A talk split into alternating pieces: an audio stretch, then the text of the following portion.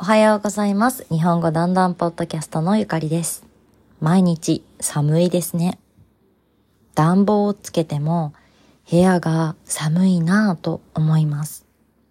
暖房とは部屋を温めることです。皆さんは家でどんな暖房を使っていますか？例えばエアコン、ヒーター、セントラルヒーティング、こたつなどですね。うぅ、今日は寒いね。暖房をつけよう。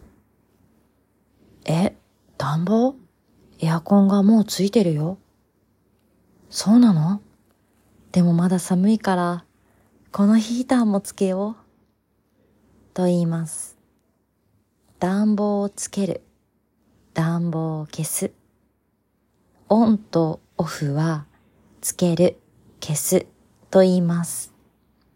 皆さんの家では、どんな暖房をつけていますか？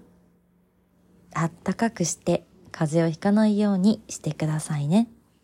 では、今日も最後まで聞いてくれてだんだんです。また明日。